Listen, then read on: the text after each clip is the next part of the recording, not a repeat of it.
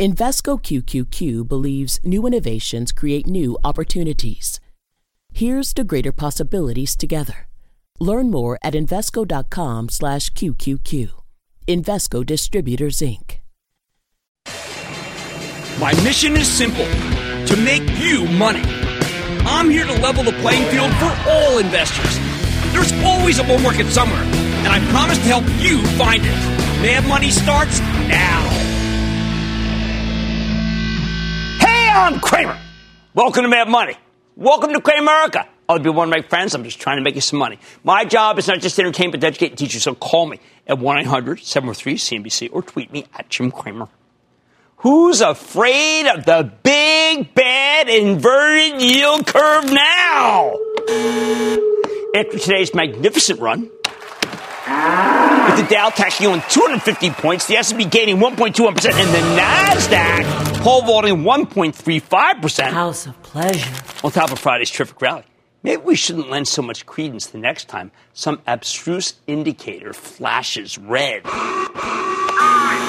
The moment the yield curve inverted, when 10 year treasuries were suddenly giving you a worse return than two year treasuries, countless experts came on the air to tell you that a recession is inevitable and you should be afraid. Be very afraid. That's no way to make decisions about your money. I explained over and over again. You get a much better read on the economy by listening to the conference calls of individual large companies. And those calls told me that the consumer the consumer's alive and well. Now look what happened. The yield curve uninverts on Friday. So if you uh, took your cue from the panicking pundits and sold everything, sell, sell, sell, you got burned. That's the problem with monomaniacally following the big picture data, the so-called macro that I hear everybody yapping about all the time.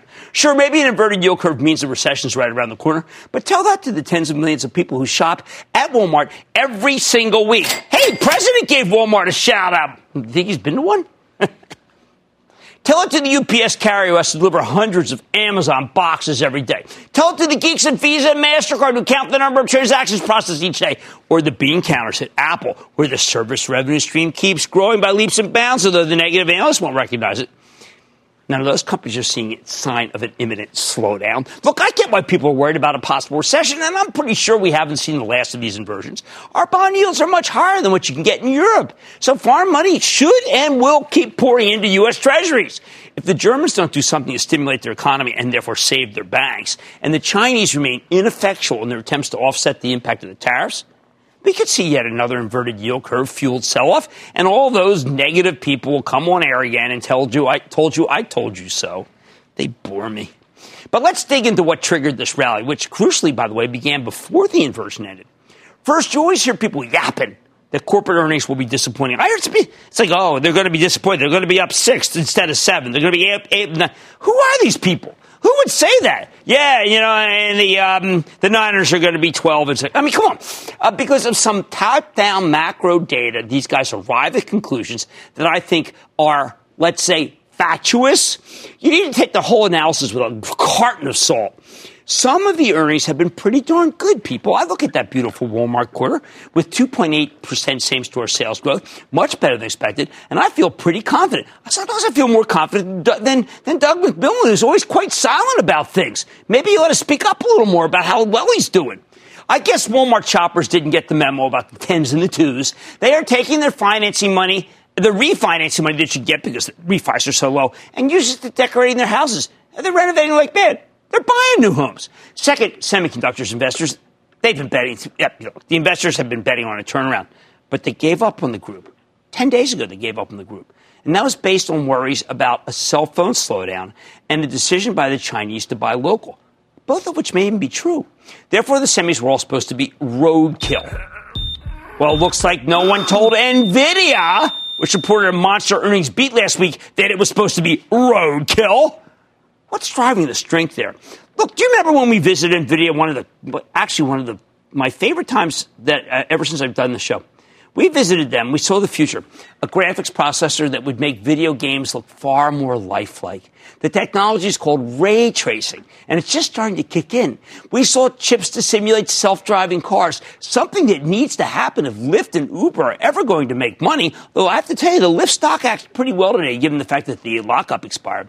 We learned that Volvo is actively engaged with them. Uber uses Volvos. We learned that when we went to the Uber factory floor. We saw NVIDIA's data center chips and we're told that while there was a pause in spending, it wouldn't, eh, it would end soon. Apparently it has. Finally, we saw chips that were learning to make inferences, no longer taking our language literally. This I love. For instance, when you say, oh, go jump in a lake, well, your computer goes to Google Maps and looks up the nearest body of water. But a computer powered by NVIDIA's new inference technology would know that you're just angry. Yep, conversational artificial intelligence is coming. Everything that moves will be autonomous. Every major industry is incorporating AI from healthcare to finance to manufacturing to transportation. These are secular trends and they won't be stopped. Even if Fed Chief Jay Powell makes a disturbing speech from Jackson Hole this Friday, he should just go fishing. The blowout NVIDIA numbers were reminiscent of the old days. Ah, I wax positively over those old days. Remember, those were the days when my dog Everest got renamed NVIDIA and now answers to that name, provided you have a fistful of roast beef or CBD gummies. Hey, listen, he's got arthritis. What can I do?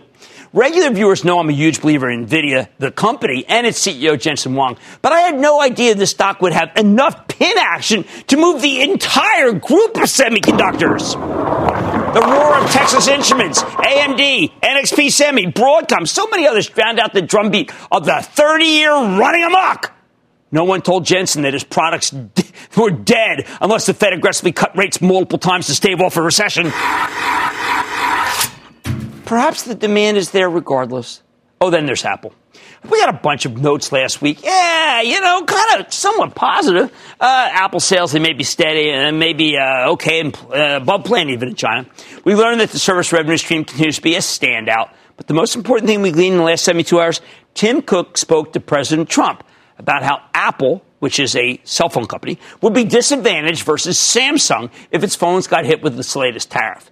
This may sound pretty obvious, but believe me, there was no sense that the White House cared about this until Cook sat down with the president. The party line had been that if Apple wants to do so much business in China, they can face the consequences. Judging by the president's positive tone about the meeting, maybe it'll be more accommodating going forward. Maybe give him a break. Finally, if you needed one more wake up curve, one more wake up call that the inverted yield curve isn't all that important, that it isn't the be all, it isn't the all we should focus on, well, then you had to go Oh my God, this was like a great Broadway show, and I usually fall asleep on Broadway. You had to listen to Estee Lauder's conference call. Fabrizio Freda. Genius. The cosmetic kingpin reported a spectacular set of numbers. We know that Estee Lauder has a terrific mosaic of worldwide businesses. U.S. segment actually a little bit weaker than others. Still, China was on fire. Still, the e-commerce purchases were incredibly strong, and the stock leaped 22 points in response. Is this Tom Ford stuff that good? I guess so. I'm not. I, I don't go to that counter.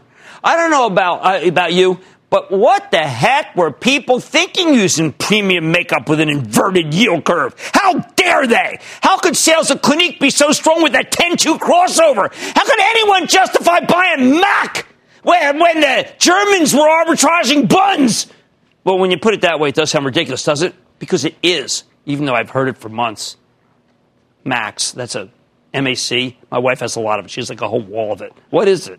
I don't know. It's something that costs money. The bottom line, this rebound can easily be undone if the bond market turns us around, stopping traders in their tracks, but not commerce. The recession talk hasn't vanished, even if it's now buried under a mountain of bullish data points. But on days like today, it sure is hard to find. Hey, why don't we go to John in Kentucky, please? John! Uh, booyah, Jim. Uh, booyah back! Grandson, Oh, okay. Yeah, great. You're welcome. My grandson and I, uh, I, he has a little education portfolio that I've got for him for his college. He's nine. Kellerman's nine. And uh, we recently bought some Disney about uh, uh, a couple months ago, and it's down about 5%. But Kellerman wants to buy more, and uh, I kind of agreed, but uh, we wanted to get your opinion on it. And then we I heard think today your there's kid's uh, got some news on the stock about a sense. whistleblower. Your kid's got horse sense, a whistleblower. A whistleblower. It's like the clown who tried to knock down GE last week. What is it? Fun to take fun and games to knock stocks down? I mean, look, I'm sure the whistleblower. I'm sure he's got. I'm sure there's gravitas. I'm sure it's germane. I'm sure it's pertinent. I am with Bob Iger. Call me crazy. I'm banking with Iger. I'd say your grandson's right. Bye, bye, bye. Hey, how about we go to Pedro in Florida, please, Pedro? Oh, Booyah, Ski Daddy. Yo, yo. I'm a big fan and second time caller. Listen, um, I'm in the house of pain with my stock VMware after the news regarding the acquisition. Yeah. Uh, with them set to report earnings this week, should I buy more, hold, or sell? Um, I was. I can't say I was that happy with the pivotal, uh, the news about the pivotal deal. I think VMware can uh, bring out good earnings certainly better than last quarter. I think that they underpromised last quarter, so this time they will overdeliver. So I'm going to say that a bottom is nigh. How about we go to Harry in Pennsylvania, please? Harry. Hey, this is uh, Harry from Newport, Pennsylvania, Jim. Uh, first, I wanted to say I bought all of your books, and I'm absolutely loving Confessions of a Street Addict. Uh, oh, you're too put, nice. Can't put the book down. You're too and nice. I want to also say my girlfriend started investing. She loves your show. Um, I bought a Royal Dutch Shell last week, and I bought it more or less as a value play. And I was wondering what your thoughts were on the oil sector, not just Royal Dutch Shell itself, but the oil sector, and it's just been beaten up. No, no, I, I, have soured on the fossil fuels. I think that there's long term real issues there. Even the best won't go up. And I have to tell you, uh, Royal Dutch, for instance, is not as good as BP. And if BP cannot get out of its own way, if you want a cautionary tale, try looking at Whiting or even worse, Concho. In other words, stay away. All right, please, please don't get me wrong. I don't think we've heard the end of the recession talk because there's a lot of people, it's like a cottage industry. They can't stop yapping about it. But boy, oh boy, the mountain of bullish anecdotal evidence is hard to ignore, isn't it? Oh, man, money tonight. Feel like the fun police have invaded this market recently? I'm eyeing Six Flags versus Cedar Fair to see which play could put the recent roller coaster action to good use. Then, it's one of the hottest groups in the market, but it's been flying under the radar screen of late. I'll reveal it in tonight's Off the Charts. But first, despite the slowing economy here in the U.S., the consumer, the consumer, it remains strong. I'm taking a look at where they're spending, what they're buying, and the companies that you need to buy shares in. So stay with Cramer. Don't miss a second of Mad Money. Follow at Jim Cramer on Twitter. Have a question? Tweet Cramer. Hashtag mad tweets. Send Jim an email to madmoney at cnbc.com or give us a call at 1 800 743 CNBC. Miss something? Head to madmoney.cnbc.com. It's finally here Untold Stories, Top Moments from Worlds brings you closer than ever to the best players, top moments, and biggest events from all the past League of Legends World Championships. The rise of Faker, the origin of Silver Scrapes, the greatest match ever in Freak's Basement. We've got all these stories and so much more. Untold Stories, Top Moments from Worlds. Listen for free exclusively on Spotify.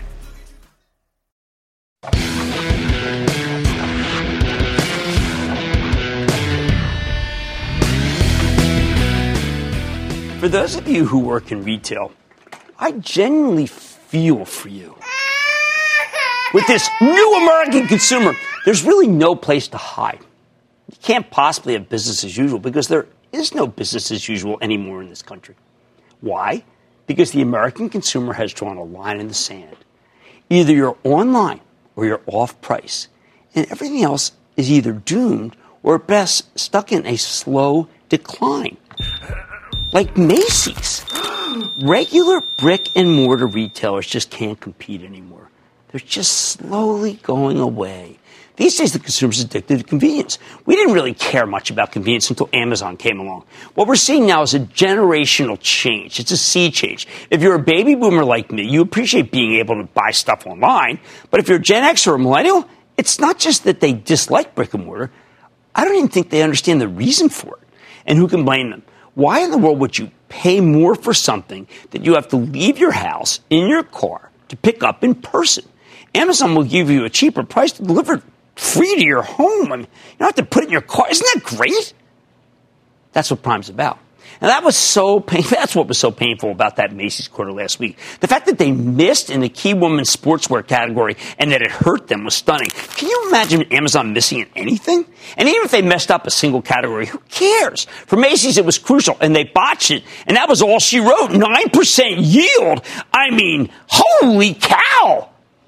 Here's what you need to understand. I keep telling you about WATCH, my acronym for Walmart, Amazon, Target, Costco, and Home Depot, the five retailers that are crushing the competition either with their convenience or their bargains or both. But WATCH is about more than that. For one thing, it's about balance sheets bountiful balance sheets. It costs a fortune to build out a working, thriving e-commerce business. Walmart, Target, and of course Amazon have all been able to spend what they needed in order to deliver goods to you as fast as possible because they have great balance sheets. They'll have them run out to your car to be picked up after you park. I mean, come on, you can't beat that. What really separates these companies from the rest of retail is they can afford to spend like mad. Target may not have the wherewithal to compete directly with Amazon or, or, uh, or Walmart, but it was very clever with its acquisition of Shipt, That's S-H-I-P-T last year, which is the ultimate same day delivery service. Now, Target reports this week, and the results have been spotty, I admit, but every time the company misses, buy.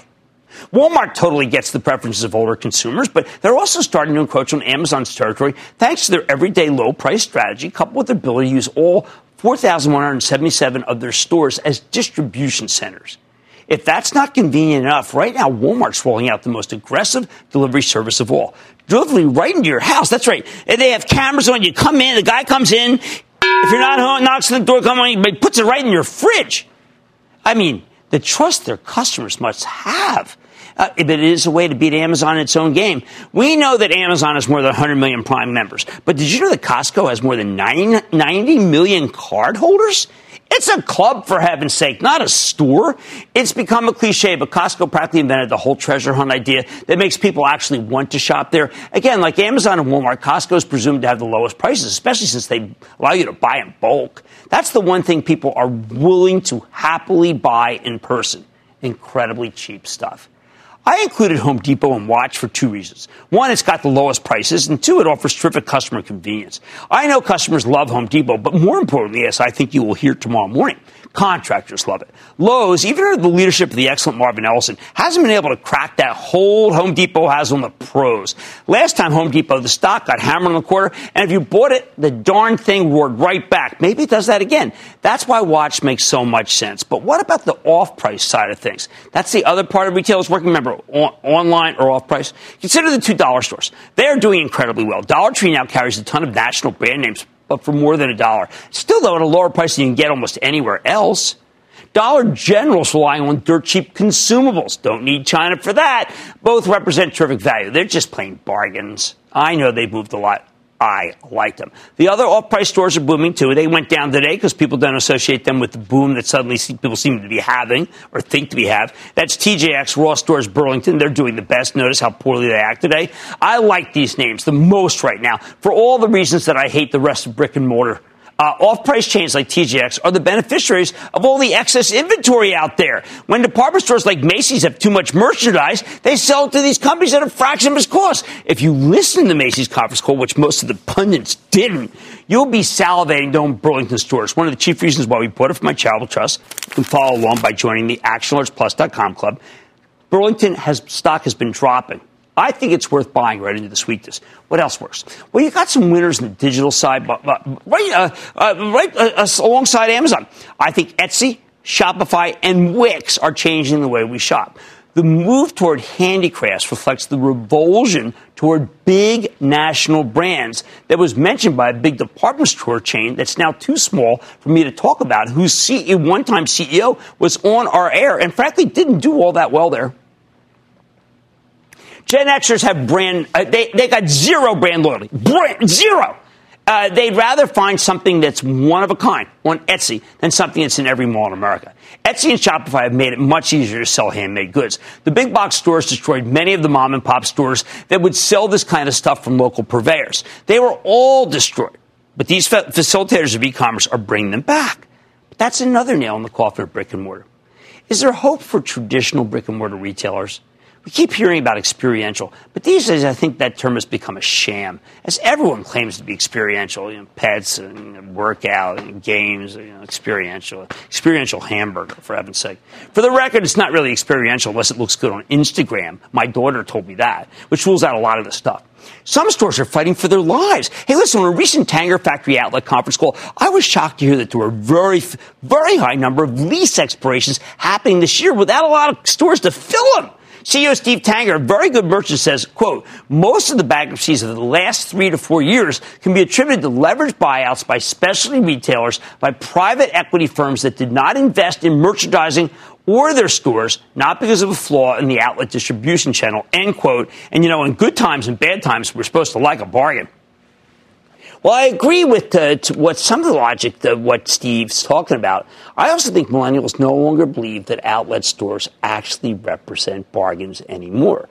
I think the on, I think that this new generation is wise to it and thinks that you know what they're making that stuff special for those outlet stores. And you know what? I think they're right. In the old days, there were so many stores that could sell full price goods offline and still make it. Bed Bath and Beyond right? Not anymore. I think it's hand to mouth. Nordstrom struggling, no different from Macy's, as I'm sure we'll hear this week. Same with Dillard's. Bottom line. These days, when it comes to brick and mortar retail, I only see a couple winners. I'll just throw them out. Columbia Sportswear, they come on. Lululemon, Boot Barn, they come on. Other than that, I need you to stick with Watch and the off-price plays. If it doesn't have a great digital presence or incredible bargains, I need you to take a pass, and I need you to stay with Cramer. Support for this podcast comes from Pluto TV. Need an escape? Drop into Pluto TV for a world of free TV. Stream hundreds of channels and thousands of movies and shows all for free. Yeah, free. No subscriptions, no fees. Imagine 24 7 channels of Narcos, CSI, Star Trek, Survivor, and everything else from hit movies to binge worthy TV shows, the latest news, live sports, comedy, and more. What are you waiting for? Download the free Pluto TV app for Android, iPhone, Roku, or Fire TV and start watching now. Pluto TV. Drop in. Watch free. Can summer fun for families mean summer dollars for home gamers? These topsy turvy stocks offer thrills and chills. But in the stock market, the only right direction is up. Six Flags, Cedar Fair. Which ride can take investors to the most exciting heights? What can you do if you don't trust this topsy turvy market? Sure, the last couple of trading days have been terrific, but the average is a bad habit of turning on us just when it seems like we may be out of the woods. So, for those of you who are still feeling nervous about a potential slowdown, I can't blame you. Let me tell you how to protect yourself. You want yield, bountiful yield. In an environment where Treasury yields are still at ridiculously low levels, 10 years around 1.6%, the 30 years barely above 2%, stocks with big dividends become a lot more attractive. There's no competition from the bond market. If you want investments that generate income, dividend stocks are the only game in town. Unfortunately, everybody else knows that too. Most of our go-to high yielders have been performing pretty well of late. And when dividend stocks go up, their yields shrink. That's why we're on the hunt for new options. We want stocks that are somewhat down and out, giving them accidentally high yields. I call them AHYs, but not so down and out that these juicy payouts are in danger. In short, you want something like the amusement park stocks, Cedar Fair, and Six Flags. With Labor Day weekend rapidly approaching, sadly, it might seem like a weird time to highlight a group that does so much of the business during the summer, but hear me out. Cedar Fair and Six Flags were both excellent long term performers. They've made you a lot of money over the past decade. However, in the past year or two, both stocks have peaked and come down substantially from their highs. That's how you end up in a situation where Cedar Fair sports a 7.1% yield and Six Flags has a 5.7% yield. Talk about flags. This is a red flag, right? Some of it's because these two companies have always paid generous dividends, but some of it comes down to the recent underperformance in the companies and therefore their stocks. I think those dividends are both safe. But because we believe in diversification, you should really only consider owning one amusement park stock. So the question is, which one? Let me show you how you choose between two very similar stocks. It's a tutorial. Don't worry, I'll make it fun. Cedar Fair owns 11 amusement parks along with three water parks and four hotels, all of them in the U.S. Six Flags is bigger. They're the largest theme park operator on earth with 25 parks, mostly in the U.S., although they got a couple in Mexico, one in Canada. There's not a lot of daylight between them. Now, why have these two stocks fallen out of favor with the Wall Street fashion show? Their stories are a little different. Cedar Fair peaked in May of 2017 and spent the next two years moving steadily lower before the stock finally bottomed roughly two months ago. The culprit? At first, when the company started reporting disappointing numbers in 2017, the company blamed the weather. The analysts believed them. Heading into 2018, Cedar Fair rolled out new roller coasters at its two largest parks. There was a lot of optimism. It typically means that there's going to be a boost in attendance. But then the company pre announced some dismal numbers in July of last year. Once again, they blamed the weather, although this time investors didn't buy it. Since then, Cedar Fair has struggled to regain Wall Street's trust. And even though the last few quarters were solid, they didn't prevent the stock from rolling over along with the rest of the market in May. So Cedar Fair's uh, had an attend- attendance problem. So what about Six Flags? This one kept climbing until 14 months ago, then spent the next nine months getting just completely and unmercifully hammered losing 36% of its value by the time it bottomed in March. Since then, the stock has shown some signs of life, but it's still well off its highs. And the story here is pretty much the same, just on a compressed timeline. Six Flags started seeing weaker results. They blamed the weather. And just so the company got a pass, right up until they reported a very weak quarter last October, right into the teeth of the market wide meltdown. There's one more component here. Six Flags has been looking to license its brand and allow foreign developers to create franchises overseas. Hey, that could give a nice revenue stream, right? The company had big plans, including parks in Dubai, Saudi Arabia, and China. But those projects got delayed, and some of them may not even happen, which crushed the stock. Still, just like Cedar Fair, the last couple of quarters have been better than expected, but no one's paying attention except for us. And just like Cedar Fair, it didn't really matter when the market sold off in May, although Six Flags has been bouncing. Now that you know where each of these companies is coming from, we got to figure out which is better in a clinical and rational way.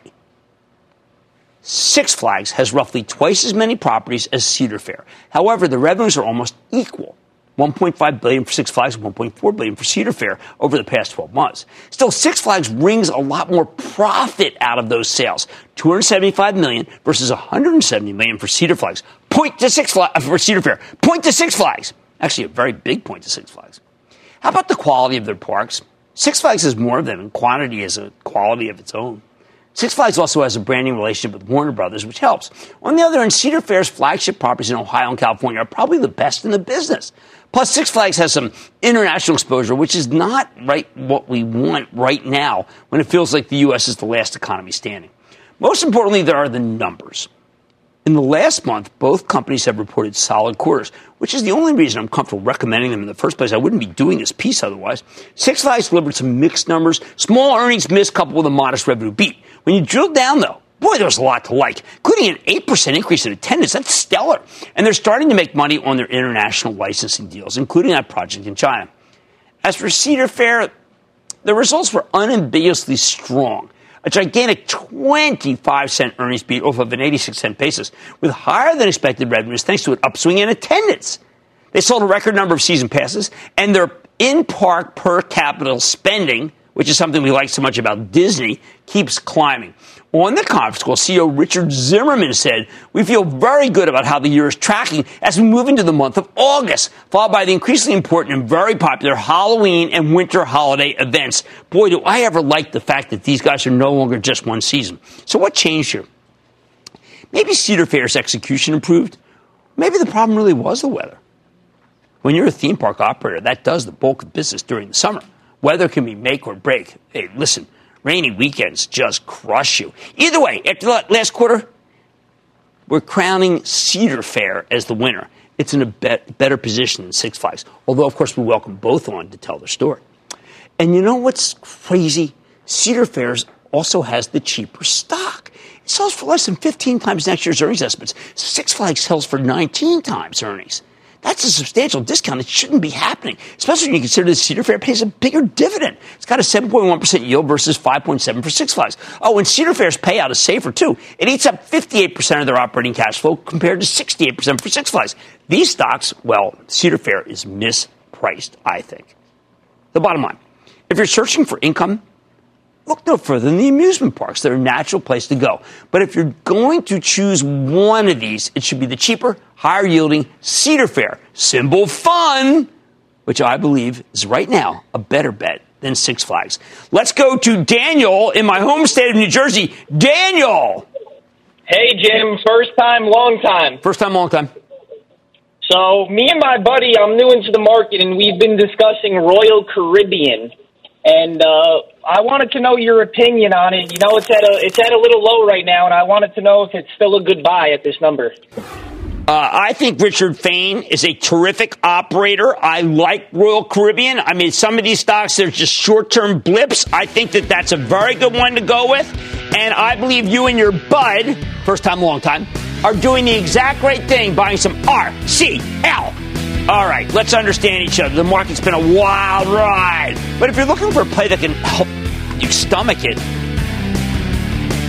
I, I say Pepto. No.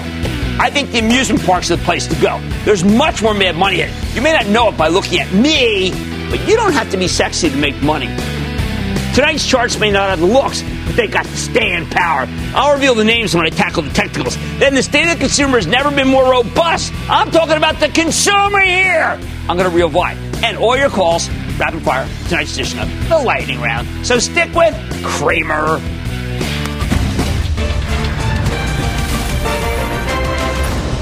Tomorrow, kick off the trading day with Squawk on the Street. Live from Post 9 at the NYSE. I've been researching millennials, and they're not all that crazy. Oh, that's good to know. Because they owe $7 trillion in debt. And when, by the way, six years, six years, $100,000 for college. Sorry, Carl. Thanks, Jim. It all starts at 9 a.m. Eastern.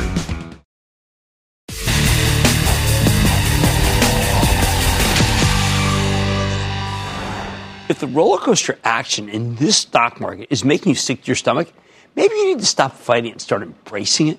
We have an extraordinary level of volatility here. It feels like every day we're either soaring to the stratosphere or plummeting back to earth. And you know who benefits from that kind of volatility? The exchanges. That's who. Up, down. If you're running an exchange, you don't care about direction.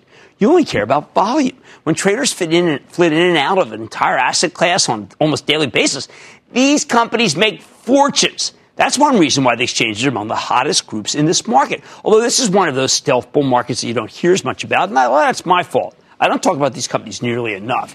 Um, why? Well, I don't know. They're not sexy as some other cohorts, like anything technology. Now, fortunately for me, you don't need to have sex appeal to make a fortune. That's exactly what these changes are doing. So why don't we take a look at things? Let's look at G, uh, CME, the CME group. This is called the uh, the symbol is the uh, elongation, CBOE Global Markets or CME Group, and the Intercontinental Exchange. These companies practically have a license to print money, and their stocks are on fire. Why? In part, it's because the industry has become a slap happy oligopoly. Thanks to a decade of consolidation, the major exchanges have tremendous pricing power. Uh, power. Uh, because there's nobody left in the game who can compete on a large scale basis. Boy, that's what you want if you're a capitalist. These companies have been gobbling up their rivals left and right for years. CME bought the Chicago Board of Trade. That was the CBOT. Uh, Intercontinental Exchange bought a series of companies, including the NYSE or the New York Stock Exchange. Now they have the leverage to beat down potential competitors, which is why their stocks have been total juggernauts.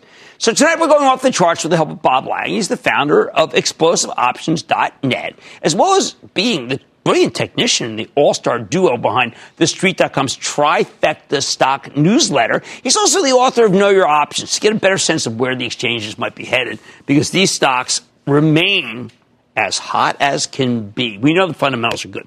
CME, the company forming known as Chicago Merc, uh, is making a killing thanks to the strength in commodity trading, especially now that gold and silver have gotten their groove back. And you see we highlight gold all the time now.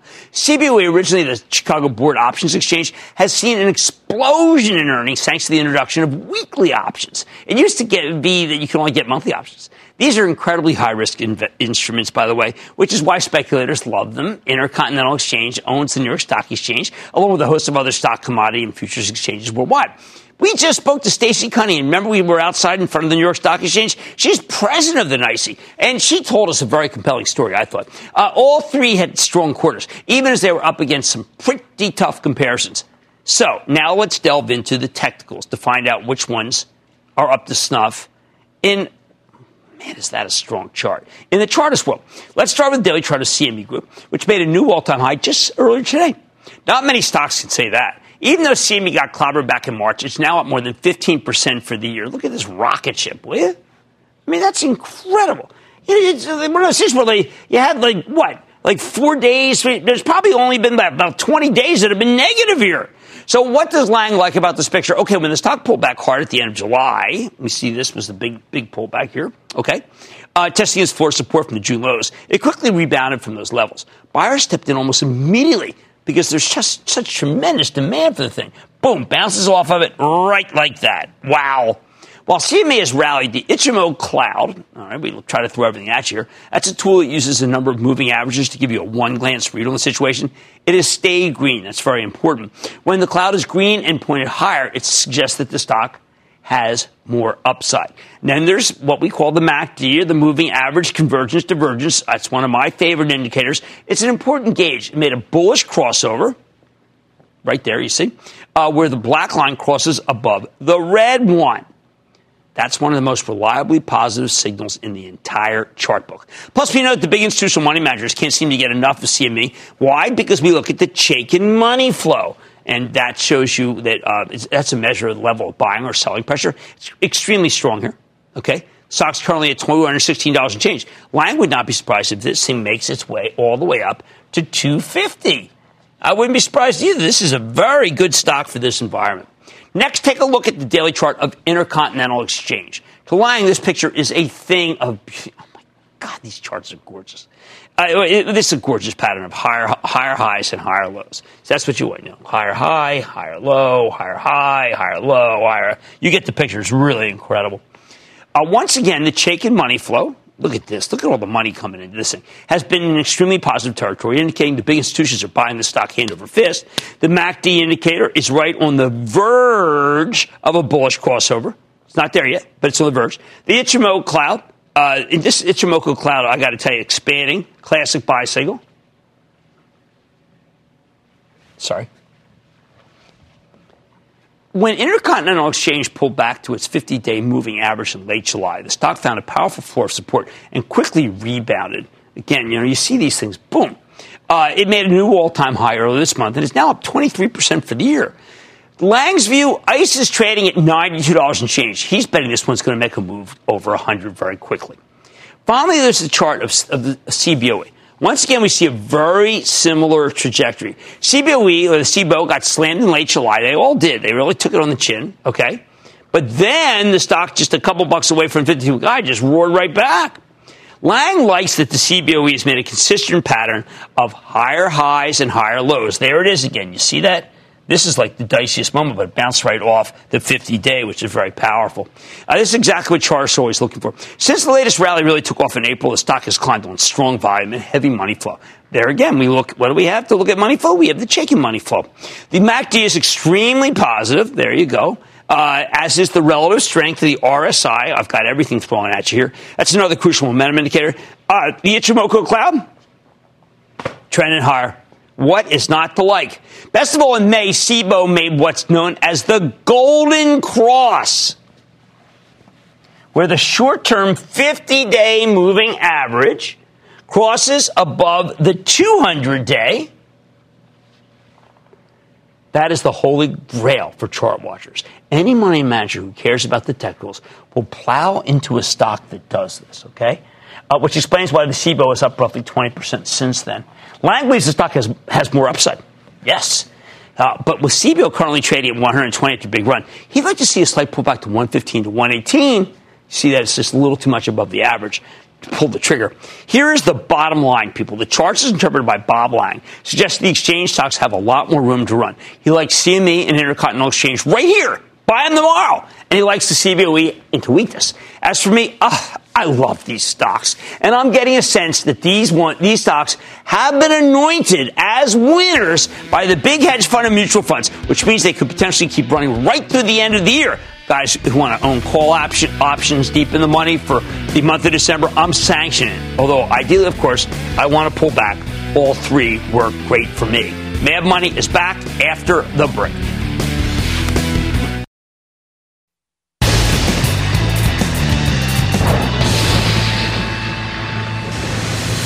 It is time. It's over the lightning round. Of course,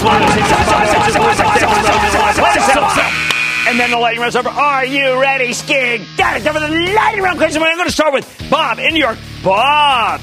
Jim, this company is one of two AAA rated companies, boatload of cash, booming cloud business, but their second largest revenue stream is China. With the China trade and possible recession, is Microsoft a trade or like Apple, an own it equity? I want you to own Microsoft. Satya Nadella has done such a remarkable job. Uh, I'm calling my executive producer right now offline. Regina Gilgan, can we go please see Satya Nadella in Seattle? That's how good he is. Bingo! Jennifer in Oregon. Jennifer. Hi, um, I have 338 shares of Boeing purchased okay. at 137 a share. If you were me, would you hold, sh- uh, sell half, and take out my initial uh, investment, or sell all of it? Well, actually, to tell you the truth, I would take out my initial investment and let, let the rest run. I know it's a problematic time for both. but the fact is that even if they shut the uh, production line down, the, the, stock is reflecting some of that. So uh, take out the money that you put in, and that's it. Dave in Illinois, Dave. Dr. Cramer. Dave, man, what are you up to? Oh, nothing much. My stock today is Ferrari, R A C E. Well, you know, my wife is a Lamborghini person, but I got to tell you, race is doing remarkably well. I'm a buyer, Dave. I'm a buyer. Dominic in California. Dominic. Hi, Cramer. Yo, yo. My yo. grandson has a question about a high flyer for you. Okay. Booyah, Jim. I'm a 14 year old veteran, second time caller. I'm calling about InMode stock. Should I buy it or hold it? All right, that thing is about as hot as a pistol. It's got no earnings, got no revenues. You're out there all by yourself on that one, my friend. But I do like younger people having a chance of taking a big swing, and you can do that. Jerry in Connecticut. Jerry! Booyah, baby cake! Yo, yo, yeah. Brother, I'm looking at Hexo. I heard they did Just a- keep looking. Don't buy because I'm telling you, some of these uh, cannabis stocks, with the exception of Cronos right now, I say be careful. And that, ladies and gentlemen, good of the lightning round. The Lightning Round is sponsored by TD Ameritrade.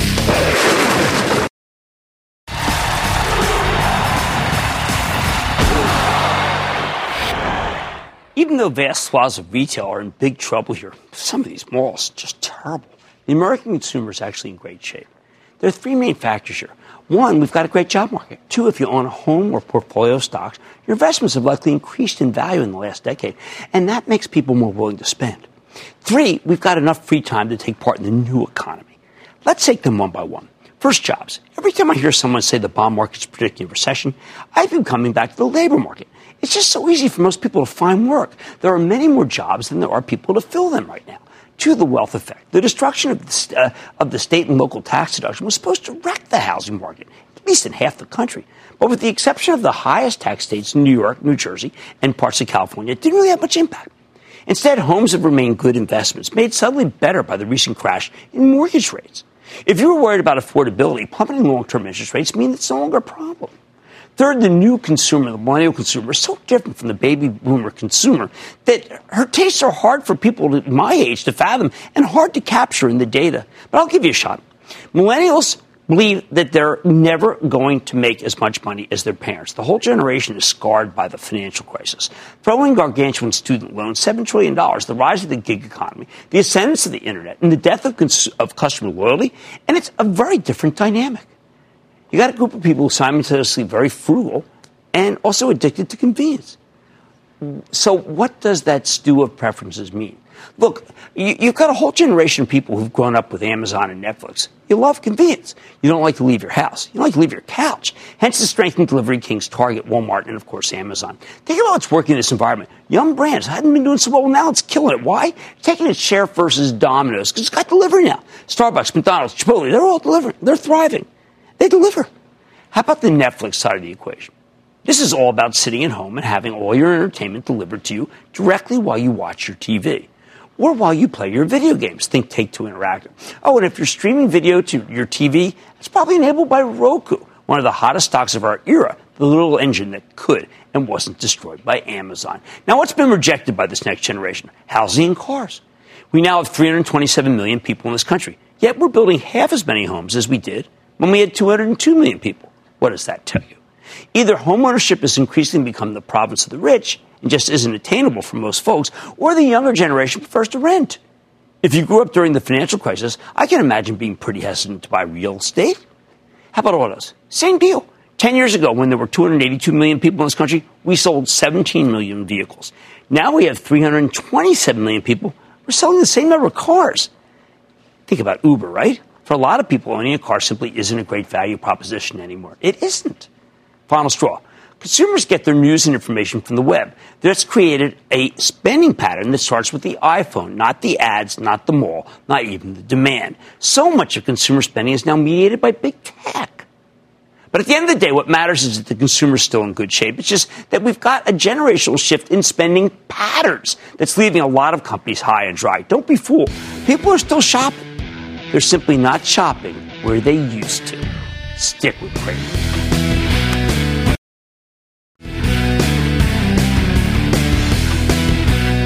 All right, the consumer is strong, but the patterns are so different that the macro data doesn't capture where the money is being spent.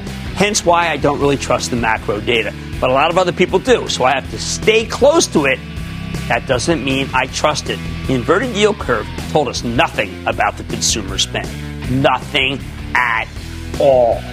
I like to say there's always a bull market somewhere. I promise to try to find it just for you, right here on Mad Money. I'm Jim Cramer, and I will see you tomorrow.